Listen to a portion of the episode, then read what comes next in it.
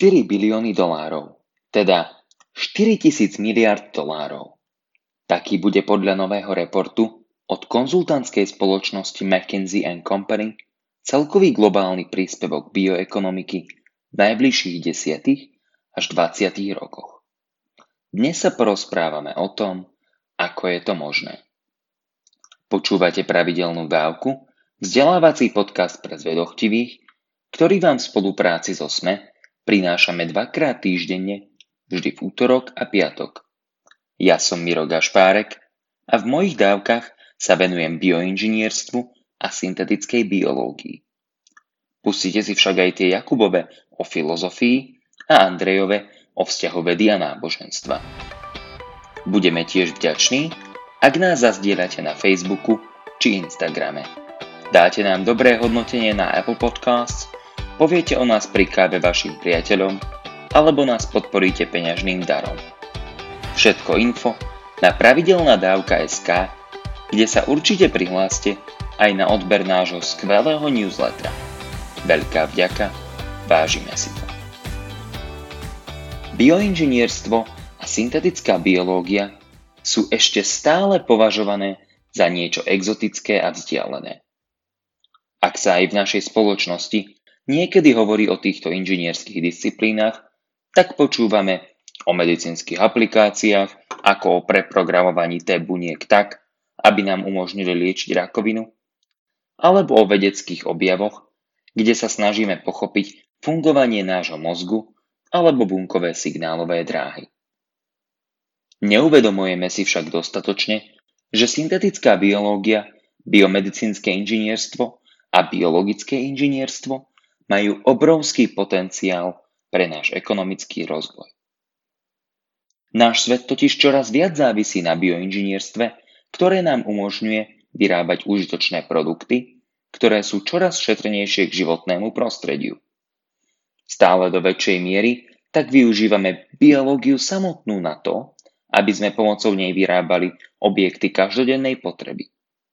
Snažíme sa fermentáciou vyrábať prostredníctvom buniek vanilku, čo skúšajú spoločnosti Conagen a BASF, pokúšame sa využiť huby na produkciu biodegradovateľnej kože a áno dámy, vaša kožená kabelka raz bude úplne ekologická, ako to robí firma Mycoworks a snažíme sa vytvárať nové lieky prostredníctvom proteínového inžinierstva. Stačí sa pozrieť na Startup Codexis. Syntetická biológia nie je však len o výsledných produktoch. Nie je to len predmet. Je to skôr celé hnutie inžinierov, programátorov, matematikov, vedcov, dizajnerov, ekonómov, právnikov či politikov, ktorí sa snažia vytvoriť prostredie a podmienky na to, aby bolo čoraz ľahšie tvoriť a budovať nové veci prostredníctvom biológie. Syntetická biológia je tak niečím, čo nazývame enabling technology, teda technológiou, ktorá predstavuje novú platformu. Takouto platformou bola pred desiatkami tisíc rokov aj reč, následne sa ňou stalo písmo pred niekoľkými tisícmi rokov, počítače v minulom storočí, či internet asi pred štvrťstoročím. No na rozdiel od prehadzovania prúdu elektrónov či jednotiek a nul, Syntetická biológia presúva atómy, molekuly či enzymy. A namiesto rýchlej komunikácie nám umožňuje meniť fyzický svet buniek a svet života.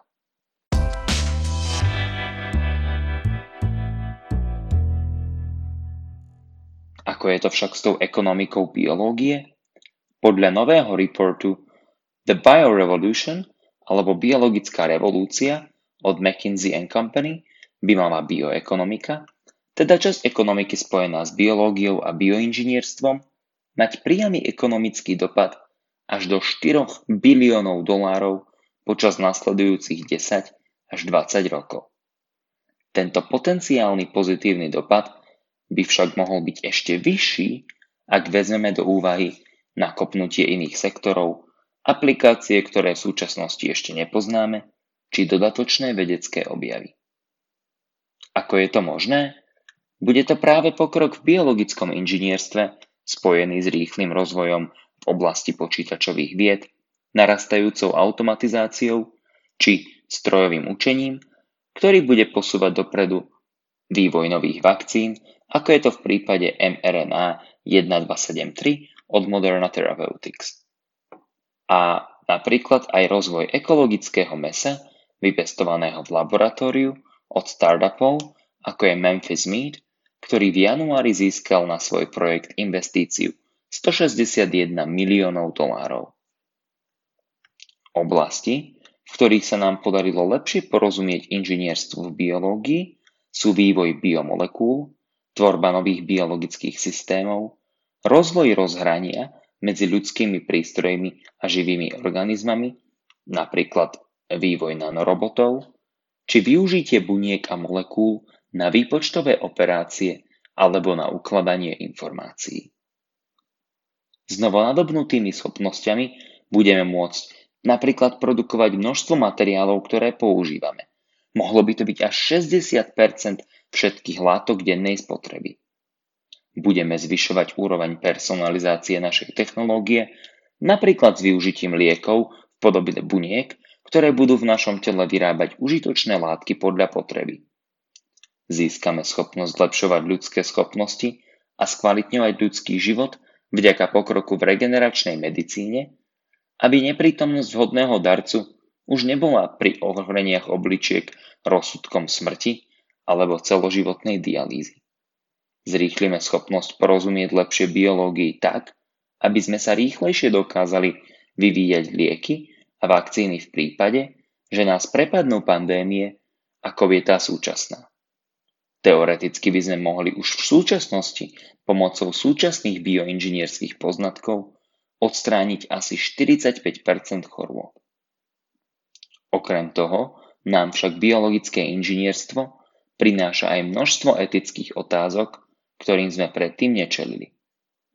Biologické systémy sa dokážu samostatne udržiavať pri živote alebo udržiavať si svoje funkcie, reprodukovať sa, prepájať sa či zásadným spôsobom ovplyvňovať prostredie okolo seba takým spôsobom, ktorý nemusíme vedieť predvídať. A nemusíme sa rozprávať len o geneticky upravených deťoch. Stačia oveľa jednoduchšie aplikácie. Predstavme si zle nadizajnované baktérie, ktoré sa budú mať živiť plastami v jazere, no ich vypustenie do jazera vezme isté množstvo žilín iným živočíšnym druhom a spôsobí ich vyhnutie. Máme nástroje na to, aby sme sa takýmto problémom bezpečne vyhli, no ak má inžinierstvo v biológii byť rovnako široko dostupným, podobne ako počítače, potrebujeme vymyslieť rozumnú formu regulácie. Začiatok modernej syntetickej biológie sa datuje asi do roku 2000, keď Tim Gardner, Charles Cantor a Jim Collins postavili prvý umelý genetický vypínač. Medzi rokmi 2010 a 2019 sa zo syntetickej biológie stal biznis, do ktorého investori investovali asi 18 miliard dolárov. Už v súčasnosti je hodnota bioekonomiky v Spojených štátoch asi 1 bilión dolárov.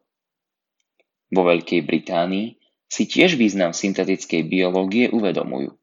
Najmä politici, ako je minister Michael Gove, ktorý sa ešte ako minister školstva pozitívne vyjadroval o význame syntetickej biológie už v roku 2012. Na Slovensku sme viac pozadu. To však nevadí. Možno práve teraz nastal čas na to, aby sme využili post-covidovú pomoc z Európskej únie a prítomnosť niekoľkých vizionárov na našu malú, no o to búrlivejšiu biorevolúciu. Toľko teda na dnes a vďaka za počúvanie. Ak máte ohľadom dnešnej dávky nejaký koment alebo otázku, neváhajte a napíšte ich buď na facebookovú stránku alebo pošlite na môj e-mail miro zavináč pravidelnadavka.sk Už len pripomeniem, že pravidelnú dávku môžete odoberať v podcastových aplikáciách Apple a Google Podcast, Spotify, Stitcher a Podbean. Ak neviete ako na to, Choďte na pravidelná dávka.sk, kde nájdete jednoduchý videonávod. Sledovať nás môžete aj na Facebooku a Instagrame. Teším sa na vás na budúce. Buďte zvedochtiví nech vám to myslí.